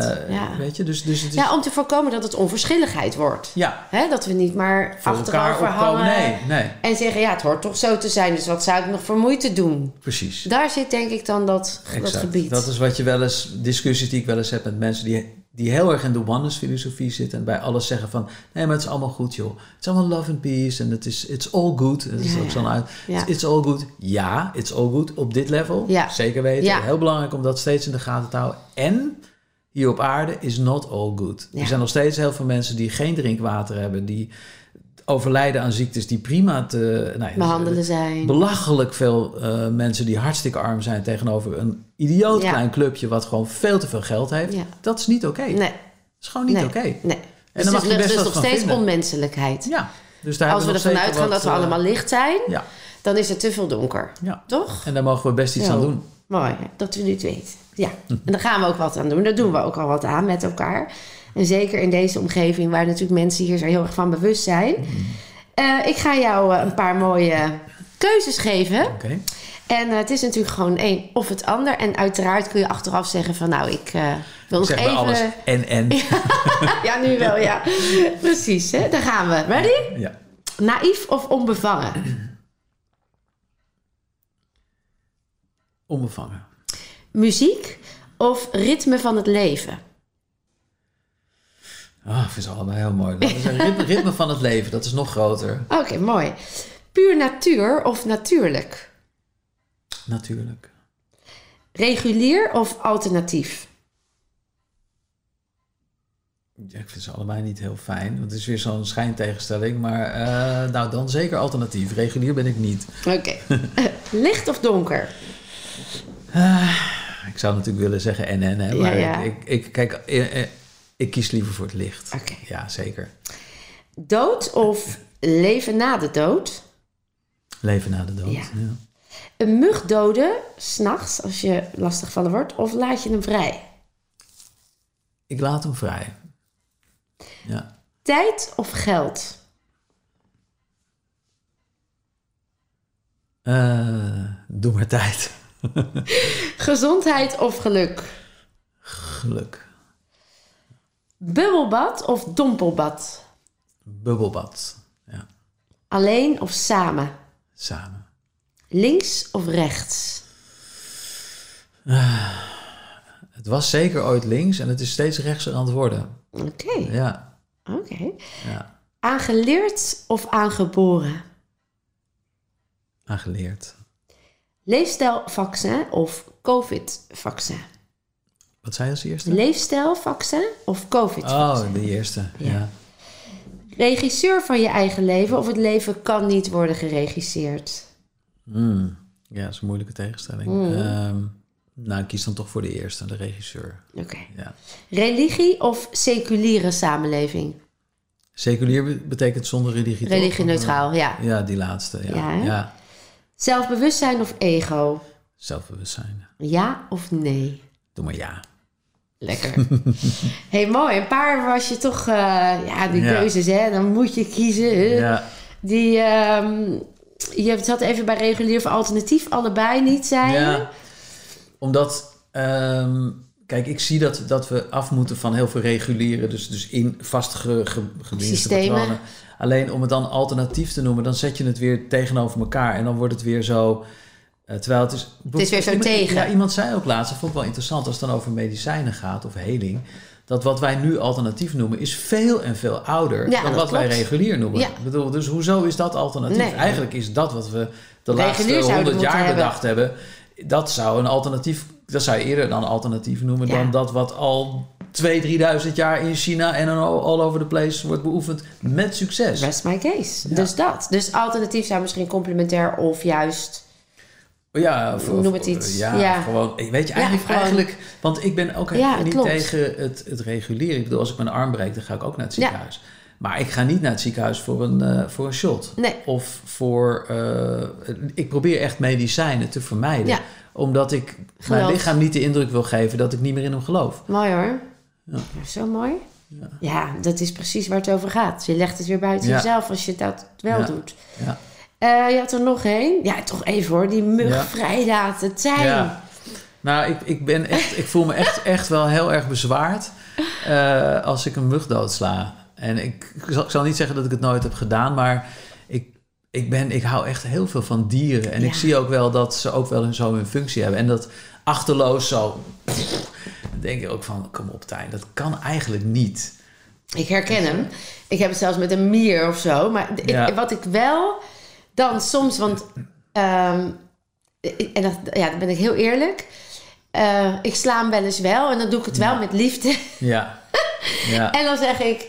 Dan is dit nu jouw pad. Ja. Jij moest mij tegenkomen om kennelijk te eindigen. Dan ga Ja. ik dan maar een beetje in dat stuk zitten. Ja. Om misschien om mezelf goed te praten. Nee, maar ik snap hem. En weet je, het ding is ook dat... In India bijvoorbeeld heb je de, de Jain-kasten. Dat is een, een, een, een secte. Eh, en die hebben mondkapjes op en die hebben vegertjes. Ik weet niet of je dat ooit hebt gezien, maar die lopen dan op straat. Omdat ze geen mieren willen doden bijvoorbeeld. Ze Oh, niet- ja. Maar weet je, dat kan niet. Je maakt altijd iets Nee, dood. Met het- elke ademhaling Is er wel weer een iets. heb jij weer iets vermoord. Ja. Elke stap heb je... En dat is ook de cycle of life. Toch? Dus het Ja. hoort er ook bij. Nee, oké, dan is het toch wel Ja, gelukkig. nee. Nou, ik herken het wel. Ik, Ja. ik, ik ga niet op de straat net alsof ik op een meer sta, maar ik ga niet expres een meer Maar je moet ook niet een fundamentalist worden, weet je? Dat, Nee. is, dat is het probleem. Dus je hebt, in India heb je dan ook, eh, er wordt dan ergens in een geschrift zet- gezegd van je wordt naakt geboren en je gaat weer naakt. Dus die mensen lopen naakt, Oh ja. want je bent naakt geboren. Dus ja, dat, hoeft- is, ja. dat is zo. ja. Dat, ja, maar dat is toch bij alles zo. Dat is hè, met Wim Hof, met drie uur in de ijsbad. Als voor Ja. jou het werkt, zeg ik Ja. altijd, en jij voelt je daar happy bij en, en verlicht. Ja, doe vooral. Ja. Weet je, ga lekker naakt lopen, leef op lucht. Ga in een ijsbad zitten drie uur. ja. Vraag je, stel jezelf gewoon steeds weer die vraag naar binnen. Past het bij me? Voelt het er goed? En wat levert het op op de lange termijn? En dat zijn volgens mij de basis. Of ben ik dogmatisch bezig vanuit mijn mind? Net Omdat als het vegetarisme is ook Ja. zoiets, weet je wel. Ik moet, ik Ja. mag, ik mag dit mag geen kip, of ik mag geen vlees, of ik mag ja, geen... en als je daar weer dan te ver in gaat... volgens mij kun je beter met, met heel veel liefde en dankbaarheid een kip eten... Exact. dan dat je ja, op deze manier in het leven staat van dit mag allemaal niet. En, en die trilling is- op je eten Ja, legt. exact. wat dus een dat effect komt ook heeft. in je systeem natuurlijk. Dat Ja. is het. Ja. Ja. ik ben het helemaal met je eens. Daar was er nog eentje. Eh even kijken hoor, welke had je nou? Je zei links of rechts, steeds meer rechts. Ja, nou dat is wel interessant, omdat, eh, kijk, als het gaat over politieke voorkeur, mijn, mijn geaardheid destijds was, was zeker wel, eh, nou ja, weet je, ik las de Volkskrant en ik, eh, en vroeger dan de Groene Amsterdammer en ik, ik stemde op linkse partijen, om, eh, weet je, sociaal, bla bla. En wat ik nu zie, is dat de, in deze tijd, dat de linkse partijen gewoon, iemand zei laatst heel mooi van, I didn't leave the left, the left left me. Oh ja. En dat, die hele woke-beweging, dat, dat hele idee van eh, wat dan in Amerika overgewaaid is naar Europa, van ehm, dat politiek correcte, elkaar de les, eh, de maat nemen, weet je wel. Dus nou, Black Lives Matter hoort daarbij, maar er zijn heel veel van die thema's waarbij iedereen wordt gedist als hij niet politiek correct. eh, de cancelcultuur komt daar heel erg uit Ja, voort. Het zit ja. echt in die links, zogenaamd intellectuele hoek. Mhm. Ehm, en het gekke is dat in. ehm, nou ja, laat ik het even de corona-verhaal dan even eh, nemen. Dat, dat de enige partijen op het moment in de Kamer. die andere geluiden laten horen. in ieder geval de moed hebben. Ja. om te zeggen: van oké, maar. Jongens, Kunnen we even kritisch kijken? Laten we even ja. kritisch kijken. En willen we dit? Mhm. dat, dat zijn dus zijn nou ja, wat vroeger dan de rechtse partijen werden genoemd. En ik bedoel, ik wil die keuze helemaal niet maken. Maar ik bedoel, het valt me wel op dat de links... Ik ben echt heel erg teleurgesteld. Dat is dan echt een emotie. Ja. In eh, het zogenaamd links-kritische denken in Nederland. It's gone. It's totally gone. En ik bedoel, de Volkskrant, de hoofdredacteur, die op een gegeven moment zei: Nee, we volgen gewoon het beleid van het kabinet, want dat is nu de lijn. Ja. Dan denk ik echt van: Nee, je bent een journalist. Wat jouw taak Precies, is, is om kritisch Ja. te blijven, om zelf na te blijven denken en om tegengeluid te geven als nodig is. En dat Mm. doen ze gewoon niet. Ja. Lubach, ook ja. zoiets, ook zo'n links intellectueel. Ja. Waar is hij? Ja. Weet je wel, completely in het verhaal gestapt. En nog erger, wij spreken dan Mark Rutte. Weet Ja. je wel? Maar die, ja, er zijn er meer. En dan, Ja.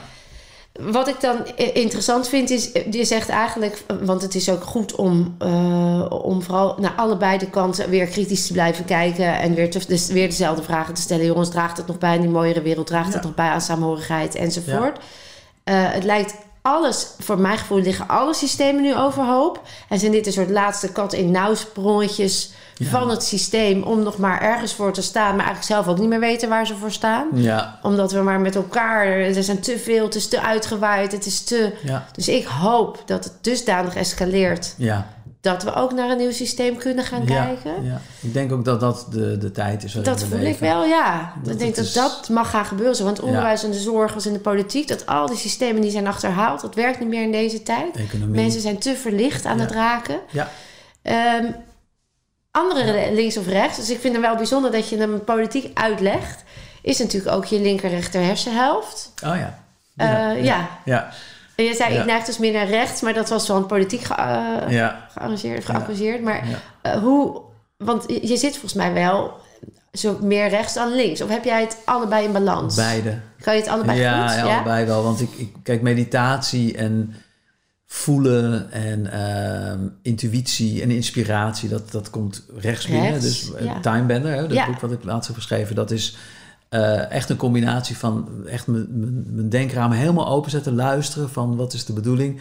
En tegelijkertijd links heel veel onderzoek doen. Ja, Weet je, dus Ja. ik, ik combineer die, die twee hersenhelften. ja. Ja. Ja, dat, ja, en dat is dus ook belangrijk, want dan houden we de Want balans. ik probeer het ook goed uit te leggen. Weet je, je kunt, je kunt nog zo prachtige ervaringen meditatie hebben, maar als je het niet kan uitleggen, als je het niet tot een Nee. handzame methode kunt maken, ja, dan is het nog steeds mooi.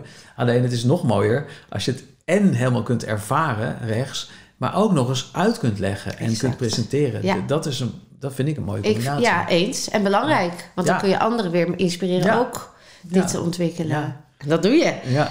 En Stef, jij ook. eh, ja, daar, daarom. Dus ik herken hem. Dr. Phil, hè? Nou ben ik even Dr. Phil. Ja. Ehm, als ik je ergens in zou mogen helen, of ergens op zou kunnen resetten, is er dan iets waarvan jij zou zeggen: Nou, als ik nu op dit moment in deze fase in mijn leven iets zou willen helen, zou, wat zou dat dan voor jou nu nog zijn? Ja, dat heeft bij mij te maken met eh, dat ik te geëngageerd ben op een bepaalde manier. In de zin van, ik wil er te veel mensen naar de zin maken. Oh ja. En ik ben dus een, wat je zou kunnen noemen, een people pleaser. Mm. Weet je, ik wil echt heel graag dat iedereen gelukkig is enzovoort. En daar maak ik fouten in in mijn leven. In de zin van, bijvoorbeeld, ehm, ja, ik moet denken, dat, dat is eigenlijk misschien het beste voorbeeld. Johan Noorloos, ik had het al eerder Ja. over hem. Hè, die, die heeft een assistente, dat is Marieken. En eh, Johan is net als ik een ongelooflijk enthousiast iemand. Dus als ik iemand ontmoet en we hebben een gesprek, dan, dan, dan geef ik jou de indruk. En dat voel ik ook op dat moment echt van, wauw, wij gaan eh, samen een nieuw bedrijf beginnen. We gaan samen de wereld redden, weet je wel. En ik luister naar jou en ik... En, en Johan zijn uitspraak, daarom kom ik er ook op, die, die zegt dan heel vaak, supergoed idee, supergoed idee. En die mensen, die hebben dan ook heel vaak de indruk van, nou, Johan en ik gaan samenwerken aan dat supergoeie idee. En Marieke, die vertelt mij dan altijd van, ja, ik moet dan die mensen gaan Oh, bellen. ja. En zeggen, ja, Johan vindt het een supergoed idee, maar hij gaat niet met je samenwerken en, enzovoort. En dat, die valkuil, die heb ik ook, dat ik vaak, eh, en dat meen ik dan op dat moment Ja. ook wel, maar niet de consequenties overzie van de, het enthousiasme eh, wat ik overbreng. Eh, Een andere valkuil hiervan is dat mensen verliefd op me worden. Ik heb dat in mijn leven heel vaak meegemaakt, omdat ik zo echt oprecht ook echt liefde voor die persoon op dat moment Ja. voel. Ook gewoon als zie ik iemand voor de eerste keer in de knuffel, gewoon echt oprecht mijn hart helemaal bam. Openzet. En voor sommige mensen is dat dan van, nou, volgens mij ja, is hij verliefd op me. En, en oh, weet je wel, snap je Ja, wat dan ik bedoel? geef je een signaal af wat voor mogelijk van ander anders geïnterpreteerd kan Juist, worden. juist. Dus ik creëer daarmee bepaalde verwachtingen door mijn gedrag, mijn enthousiasme, mijn- maar ook mensen het naar de zin willen maken. Ja. Die soms verwachtingen opwekt die ik niet daarna kan waarmaken. En dan kan er dus een teleurstelling ontstaan. En moet ik dat zien recht te zetten. En dat vind je dan natuurlijk minder fijn om te doen. Ja, dat is helemaal niet leuk Dan moet je onaardig zijn. Ja, precies. Toch? Ja, of ja. zo, voor je gevoel onaardig Juist. zijn. En dat is een van de dingen die ik het moeilijkst vind. En, maar dat is wel wat ik aan het leren ben. En, Mhm. en het lukt steeds beter. Dat ik ja, gewoon is, nee is het, kan ja, zeggen. precies. Want is het onaardig of is het juist voor het grotere doel van belang dat je het gelijk duidelijk zegt? Ja, nou ja, En dat dan- is wat ik te leren ja. heb. Bijvoorbeeld, wat ik dus ook heel veel meemaak, is dat mensen willen samenwerken. Hè, of, of, of dat mensen mij een boek sturen, of ik dan iets in een boek kan schrijven. Of ehm, nou ja, dat soort dingen. En ik weet nu uit ervaring dat ik dat niet doe. Eh, Nee. Want ja, ik wil autonoom blijven en, en samenwerken. Ik heb dat al heel vaak gedaan, maar ik doe bij hoge uitzondering dat ik Mm. echt samen programma's doe of zo met mensen. En, maar tegenwoordig kan ik dus ook direct al nee zeggen. Ja, ja, ja. ja, In plaats van, ja leuk, Laten we eh, even nou, kijken. laten we even kijken. Misschien en komt het nog. nu even niet, want Ja. ik heb het druk, maar mail anders over een half jaar nog of zo. Snap je? Dat Ja. soort vage ja, shit. ja, je houdt het dan een beetje aan om niet nee te hoeven zeggen of iemand niet teleur hoeven te stellen. Want dat is dan de aanname die je doet, dat je dan mensen Juist. teleurstelt. Juist. Terwijl ik ook een beetje een paradox erin hoor. Aan de ene zijde hoor ik Tijn de verbinder, die het heel belangrijk vindt om echt wel in verbinding te zijn met zichzelf en daarmee de wereld om zich heen Ja. en de wereld totaal. En aan de andere zijde de autonome Tijn, die eh, veel meer bij zichzelf en op zichzelf mag kiezen, voor, hè, voor Ja. zichzelf mag kiezen. Ja. Als dat betekent nee, dat een ander dan niet de verbinding loslaat of zo. Die Ja. angst lijkt er een beetje klopt. op te liggen van... oh, maar wat als iemand de verbinding loslaat? Wie ben ik dan nog? Of Ja, zo. Zit hij daar? Dat is echt een thema in mijn leven. Van, eh, ik, ik, ik neig ernaar om de verbinding te zoeken. Ja. En dat wil ik ook heel graag. Ja. Maar in de verbinding raak ik mezelf vaak kwijt. Exact. En eh, voor mij is het, ja, en misschien is dat ook wel de reden waarom ik zo van meditatie hou. Omdat dat momenten zijn die me weer zo terugbrengen bij mezelf. Letterlijk nodig is Ja, nodig. Om jou balans. weer... Anders, anders stap je er te veel uit. Ja. Dat is dus dan de valkuil. Klopt. Niet zozeer dat je geen nee durft te zeggen... Dat je dan niet helemaal meer in verbinding blijft. Ja. Vanuit die pleasers... eh, ik treed buiten behoefte, mijn hè? oevers in plaats van dat ik ja, vanuit... Het is wel mooi. en Ik, ik had het in het voorgesprekje even over mijn vader. ja. Eh, en eh, die, die is overleden. En na zijn dood vertelde ik... Heb ik Dat je eindelijk de verbinding veel vond. meer verbinding. En, en dat hij ook af en toe als een soort raadsman dingen tegen me zegt. Of me, me soms een advies geeft als het nodig is. En hij vertelde op een gegeven moment over mijn zusje. eh, die, want we hebben allebei het gevoel dat hij ons een beetje in de steek heeft gelaten als vader. Weet je. Hij was er niet, de, de afwezige vader. zeg Maar dan hebben we gelijk het antwoord op je gedrag, Ja, nu je ja dit zegt. heel, dat hoort er allemaal bij. Ja. Klopt, dat, is, dat stamt allemaal daar. dus eh, papa gaf niet wat je nodig had. Dus Ja. bij ieder ander zoek je dat wat papa niet gaf. Precies. En eh, bij mijn zus uitzicht dat in dat ze dus overdreven veel aan haar kinderen gaat geven. Dus Ah, helemaal compenseren. ervoor compenseren. Dus helemaal er voor haar kinderen is. Maar zichzelf daarin kwijtraakt. En mijn vader zei toen iets heel moois. Hij zei: zeg tegen je zus dat ze eh, wel vanuit haar hart kan geven, maar dat ze haar hart niet weggeeft. Wauw. Weet je, en dat is een verschil. En, en dat is iets wat ik toen ook mezelf ter Ja. harte heb genomen. Dat ik van, oké, want ik geef ook mijn hart te veel weg. Ik, hier heb je mijn hart, weet je wel. Hier heb je alles, geld, maar hier heb je mijn geld. Want ik, Je deelt, je deelt. ja, ik, Ja. Hecht, ik hecht er ook niet aan. Maar het is te veel. Ja, Ik geef te veel, waardoor ik mensen ook in een moeilijke positie breng. Van, ja, hoe kan ik dat ooit nog teruggeven, bij Ja. wijze van spreken. Ja. Weet je? Dus het klopt niet. Nee. Energetisch ga ik over grenzen eigenlijk. Ja. Het klinkt wel heel mooi. Hier heb je mijn geld, hier heb je mijn hart, hier heb je mijn liefde. Maar eigenlijk is het op een bepaalde manier oneerlijk. En het is ook een zwakheid in mij dat ik die persoon graag... Eigenlijk wil ik dat die persoon mij aardig gaat vinden. ja, de motieven zijn, de intentie is, Het is- is, dubbel. Het is Je, dubbel. je wil best geven en alles wat overvloed is Ja. delen. Ja. Als de intentie niet is om liefde terug te krijgen of om iets van jou terug te... De onvoorwaardelijkheid is weg. Dat is wat je volgens mij bedoelt. Terwijl op het moment dat je zegt... Ik, of, eh, ik kan onvoorwaardelijk geven, want ik hoef er niks voor terug. Ik kan vrij zijn hierin. Ja. Ja, dan is het ook oké dat Ja. je deelt. Alleen dan voel jij niet die behoefte, dan mis jij niet dat stuk. Dan hoef jij niet die pleaser jezelf te zijn... of jezelf weer in meditatie terug te vinden. ja, Want dan blijft hij daar. dan blijft hij daar. Oh, mooi. Ja. Dus als, als, dan zouden we, als ik dan bij jou een reset zou doen, hè, dan, in celgeheugen, dan zouden we ongetwijfeld in de vaderlijn eh, kijken. Ja. We zouden sowieso alles testen. Ja. Eh, maar dan zouden we in de vaderlijn kijken. En misschien zit dat dan wel weer nog in de voorouderlijn van Ja. papa of mama daar. Ja. Eh, maar met name dat stuk van bij mezelf blijven. Ja. Grappig, want in het voorgesprekje... eh, en je moet maar zeggen, of als je, dat, als je het oké vindt dat ik dat onthul... maar vertelde hij ook over mama. Ja. Dat hij nu in een fase zit waarin ze zichzelf weer in verbinding komt. Eigenlijk door wat ze... Hè, Door de dementie. ja, Ja. Dat ze Ja. nu juist weer in die verbinding komt met dat kind in zichzelf. Ja. Ja. Dus de cirkel is een soort van rond Ja. aan het komen voor haar. Dat is ook een mooie, ja. Heel mooi. Maar ook dus een mooie spiegel in jouw proces. Van blijf in dat kind die, die behoefte had en mag erkennen dat die behoefte er was. Ja. Mooi. Omarm dat stukje. Ja. En je bent daarin vrij. Hè? Want, eh, Ja. En met papa heb je nu al die verbinding. Dus Ja. Ja, en ik denk met mijn moeder inderdaad, eh, daarom ga ik wekelijks ook naar haar toe.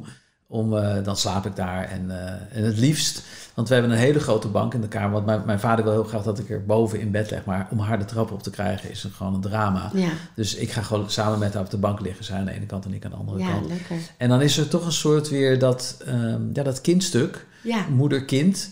Maar ook, en ik weet niet of dat qua familieconstellaties helemaal klopt hoor, maar ik heb ook wel. Kijk, ik, ben, ik moet haar af en toe ook echt verschonen. Mhm. Weet je wel, dus gewoon poep opruimen Ja. en dat soort dingen. Dat hoort er ook nu bij. En, ehm, en ik, ja, je kunt er van alles van vinden. En soms vind ik het, denk ik van nee, dit hoort niet, weet je wel. Van een kind hoort dat niet bij zijn ouders doen. En soms denk ik ook van, maar eigenlijk is het ook heel mooi. Want hoe vaak heeft ze dat niet voor mij gedaan? ja het is teruggeven. Ja, Ja, het is ook teruggeven. Ja, het is teruggeven. Ja, Ja, vanuit, vanuit systemisch zou je kunnen zeggen, dan, Ja. dan, dan, dan verwisselt de plek. ja, Alhoewel het aan de andere kant, eh, mama is ook nu in een andere positie aan het Ja. komen in het systeem. Want mama gaat je verlaten. ja, En dus word jij de volwassene. ja. Dus het klopt. Dus het klopt Dus het wel, hè? klopt, Ja, ja. ah, fijn om dit even Ja. jou te, te Ja. checken. Want daar zat ik soms een beetje mee. Van, mm, Nee, ja, mama gaat nu terug. Hè? Mama is nu naar binnen aan het keren en Ja, zoekt in haar kindstuk, want dementie energetisch staat voor terug naar je basis, je kern ontdekken wat je vroeger gemist had. ja, Dus daar is zij Ja. nu naar op weg en dat zal haar dan de rust geven die ze zoekt. ja. En jij mag nu als kind loslaten Hmm. en weer een andere fase in je leven als volwassene doorlopen. Dus het is eigenlijk heel mooi dat je dit doet en nodig. Ja, ja, want op En lig je dan ook rechts aan de rechterkant, op de, eh, als de bank zit mama dan links en jij rechts? Ja, hangt vanaf van welke kant je het bekijkt. Ja, als je voor de bank staat. Eh, dan ligt zij meestal rechts, ik links. Ja, dat zou je systemisch nog om kunnen ruilen. Oh, want links is de vrouwelijke kant Oh, en ja. rechts de mannelijke kant. Ja. En dan mag zij meer dat stuk. ja, links is dan de... Dat correspondeert natuurlijk dan met de rechter hersenhelft. Ja, enig, ja, ja, maar links zeg maar heeft, eh, is het verleden vrouwelijke kant en, Oh, oké. het, en het, eh, het zachte zeg maar. En Ja. rechts is echt de, de hardere mannelijke kant. Dus klachten aan je lichaam links hebben vaak te maken met de, ja, een, een te weinig vrouwelijke energie of een te veel vrouwelijke energie. Mm, Of een relatie met een vrouw die verstoord is geraakt. ja, En links is dan ook het verleden. ja, Eh, iets uit het verleden nog niet kunnen of hebben opgelost. ja. En rechts staat dan voor relatie man met man of de mannelijke energie te veel laten zijn of te weinig. ja. En dan dus eh, bang zijn voor de toekomst. Prachtig. Eh, ja. Mooi is dat, hè? Hoe dat lichaam hè? gewoon dat allemaal... Vind ik zo mooi. Ben, ben jij ook... ehm, verdiep je wel eens in de Germaanse Ja, ja, ja. Dr. Hamer? Die zeggen natuurlijk Ja. dat ziekte juist bedoeld is om te helen. Ja. En dat is ook zo, hè? Ja. Want het, het is allemaal komt het weer, dat zal je ook ervaren op hetzelfde neer. Ja. Dat je een, als, zoals wij het benaderen, zeggen: hey, het lichaam is heel per definitie. En wil jou steeds laten zien dat je heel bent. En op het moment dat er dus een disbalans is, dan is dat een teken van het lichaam om jou te laten helen. Ja. Dus het is eigenlijk hetzelfde. Ja. Alleen we hebben het dan westers gelabeld als ziekte. Terwijl energetisch is er geen label. Nee. Is er een disbalans, in een, in een, is een energie die zich aandient, Mm. waarnaar gekeken mag worden. Ja. En dan is de Germaanse ja, zienswijze ook heel prachtig, want het, Ja. dat komt eigenlijk op hetzelfde neer. Ja, want dat vind ik het, het, het lastige van deze tijd. Dat ziekte en dood mag er eigenlijk mag niet meer zijn. niet meer zijn. Dus de- we doen ons uiterste best om... We moeten allemaal gezond. En iemand die misschien ongezond... eh, weet je wel, die moet dan in isolatie. Want dan zou die Ja, hou op. Maar, maar het hele leven gaat volgens mij over... dat we... We zijn één grote biotoop die voortdurend, we zijn continu zijn we blootgesteld. Interactie met ja. En als je ziet bacteriën, virussen. bacteriën en virussen en niet in ons systeem. We zijn Ja. één grote bacterie en virus. En dan zouden we ons moeten beschermen tegen dit ene kleine dingetje. Ja, Nou, dat vond ik ook zo mooi. Want ik gaf van tevoren aan jou aan van... joh, Tijn, ik doe even aan verkoudheid. Ja. Voel even wat je wil. Omdat ik tegenwoordig durf je bijna niet meer naar buiten te gaan. Nee. Ik doe het hoor. Ik ga gewoon de straat op en ik ga mijn vitamine D snuiven. En ja, eh, eh, ik ga niet bij kwetsbare mensen zitten hoesten proesten. Maar dat zou ik ook voor deze tijd niet gedaan hebben. tuurlijk, ja. En jij zei, gaf gelijk aan, en dat vond ik heel heerlijk, dat die mensen er zijn van, nee joh, ja. hè, prima. Dus er zit geen angst op. Nee. Nee. Er zit zo'n vertrouwen op je Ja. lichaam. Ja. En ook al zou het wel opgepakt worden of resoneren, dan voel je het als een momentum voor jezelf ja. om naar te kijken. Of, eh, ja. Nee, ik heb geen seconde ben ik bang geweest hiervoor. Ik wist eigenlijk, ik kan me nog heel goed herinneren toen in maart, twee jaar terug of zo, die meneer Tetros, was het geloof ik van de Wereldgezondheidsorganisatie, dit, die pandemie dan aankondigde. Dat ik echt, ja, ik wist twee dingen op dat moment. Ten eerste, dit, dit, dit, ik ben hier niet bang voor. Eh, ik geloofde eerlijk gezegd ook niet dat er een pandemie zou komen. Maar los daarvan wist ik ook dat, ehm, dat dit de tijd was om mijn mouwen op te stropen. Omdat het Ja. heel veel consequenties ging hebben. En op dat moment heb ik ook mijn eerste filmpje opgenomen. En ik heb vanaf dat moment... Bijna, eh, ja, ja, dagen- bijna dagelijks, ja. eh, al, al twee jaar lang. Ja, Sowieso het eerste jaar elke dag een filmpje gemaakt. En Ja. dat was ik helemaal niet van plan hoor. Het was niet van ik ga nu elke dag een Het filmpje ontstond maken. gewoon. Maar het ontstond. En echt vanuit het idee van een hart onder de riem. Mensen geloven in jezelf, Ja. weet je. ja. Laat je niet bang maken. ja dat wist- tegengeluid. Ja, hè? de die nocebo. angstcultuur. Ja. Dus als er iets slecht is voor je immuunsysteem, dan is het angst. Angst. Ja. En isolatie. Want Ja. ook knuffelen, knuffelen zo... Zo belangrijk. oh. Ja, die oxytocines. er energie van. Ja, ontzettend. Ja. En dan heerlijk. Dus en elkaar is- lekker besmetten. Ja, en lekker immuniteit opbouwen. Juist. En wat het heerlijk. Ja, het is zo Ja, nodig. Ja, ja. eh, lekker. Ja. Als laatste, veelzeggend. Je hebt al zoveel gezegd wat zo waardevol is. Eigenlijk alles wat uit jouw mond komt eh, resoneert en is heerlijk en inspirerend. Heb jij iets nog waarvan je nu als de mensen... Misschien wel over deze tijd of over... Voel Hmm. jij maar wat je, wat je wilt delen. En misschien ook wel recht in die camera. Waarvan je zegt, nou dat wil ik gewoon toch nog even delen. Mm. Iets uit je hart wat voelt. Ja, nou, ik zou dan in dat geval. ehm, zou ik willen zeggen dat het heel belangrijk is om in jezelf te geloven. Ehm, en dat alles wat er op dit moment gebeurt, echt voor een reden gebeurt. Eh, er is geen enkele reden om angstig te zijn.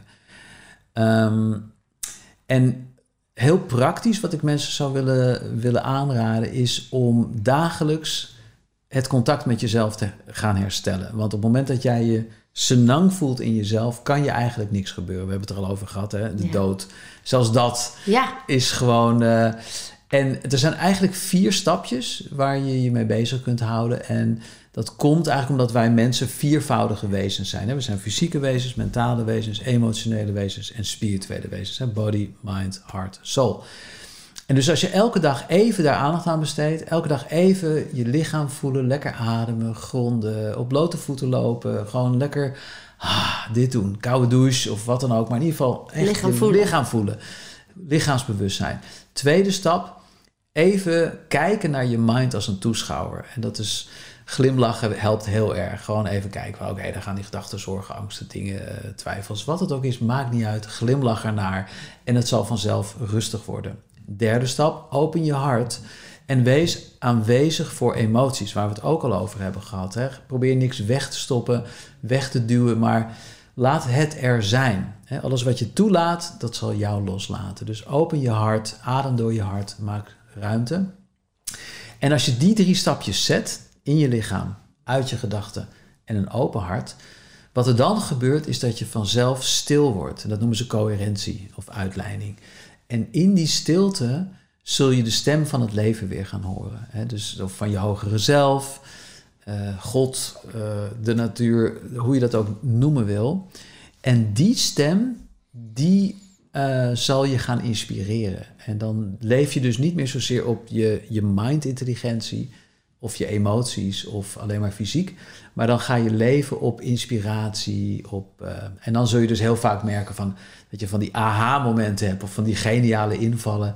En ook het gevoel dat je wordt gegidst. Weet je? Ja. En dat is gewoon Ja. een hele. Het is eigenlijk wat, eh, wat mensen flow noemen. Je komt dan steeds meer in flow. Je weet niet precies waarom je dingen doet, maar. En, en je maakt dan dus gebruik van een intelligentie die de mensheid tot nu toe, op enkelingen na, hè, de Jezus, de Boeddha's enzovoort, ehm, wel eh, niet. eh, dus de mensheid als geheel heeft daar te weinig gebruik nog van gemaakt, enkelingen wel. En dat is dus die grotere intelligentie, wat je de spirituele intelligentie zou kunnen noemen. En dat is denk ik wat voor de mensheid op dit moment heel belangrijk is. En eh, is eigenlijk wat Einstein ook zei: hè, je kunt problemen niet oplossen op het niveau waarop ze zijn ontstaan. Dus we zullen nu uit een ander vaatje moeten gaan tappen, willen we niet ten onder gaan. Absoluut. En dat is dus ja, leren afstemmen op die grotere intelligentie, die intelligentie die ons allemaal eh, verbindt met elkaar. Nou, waar we ook mee in verbinding zijn. Ja, dat is natuurlijk Dat is onze het. basis. Ja. Alleen we, we ervaren dat te weinig. Nee, omdat we dus verstrikt zitten. zitten in mind. Ja. En, eh, nou ja, Find your inner wisdom. De waarheid in jezelf, die is er. Je bent het licht. Alles is er al. Ja, Ga op zoek. ja, En, en neem stapjes, hè? want dat zeg je Ja. ook mooi. Het hoeft echt niet morgen al. Want er zijn zoveel mensen die raken dan gefrustreerd. Ja, en dan ben ik aan het mediteren en dan raak ik er weer uit. En dan heb ik weer, dan gebeurt er weer dat en dan is er dat. En daar heb ik echt geen tijd voor hoor. ja, ja. Het is, eh, al is het maar Ja. een minuut ja, per dag. Al ga je even de tuin in of naar een grasveld met je voetjes. Al loop je even met je voetjes op het strand. ja. Al is het maar vijf minuten. Het zijn ook die momentjes tussendoor. Doe het is ook praktisch, niet eh, ja. Per se dat je elke ochtend een half uur moet gaan zitten. Maar al zou je 's morgens maar even tien minuutjes zitten. Maar al die kleine momentjes, inderdaad, precies wat Ja. jij schetst. Of als je in een file staat of zo. Gewoon Ja, even, even gewoon naar binnen, lekker. Ja. Even eh, eh, in het moment zijn. En elke stap is er één. Hè? Want zo is het. Ja. Ja, Tijn, ik wil je ongelooflijk bedanken. Want het was super mooi en liefdevol en waardevol. En ik weet zeker dat heel veel kijkers en of luisteraars hierdoor enorm geïnspireerd zijn. Ik in ieder geval.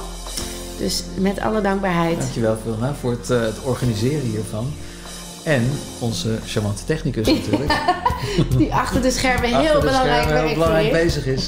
Ja, Maurice. Maurice. Dus eh, lieve mensen, heel veel liefde voor jou. En je weet het, je kunt meer dan je denkt.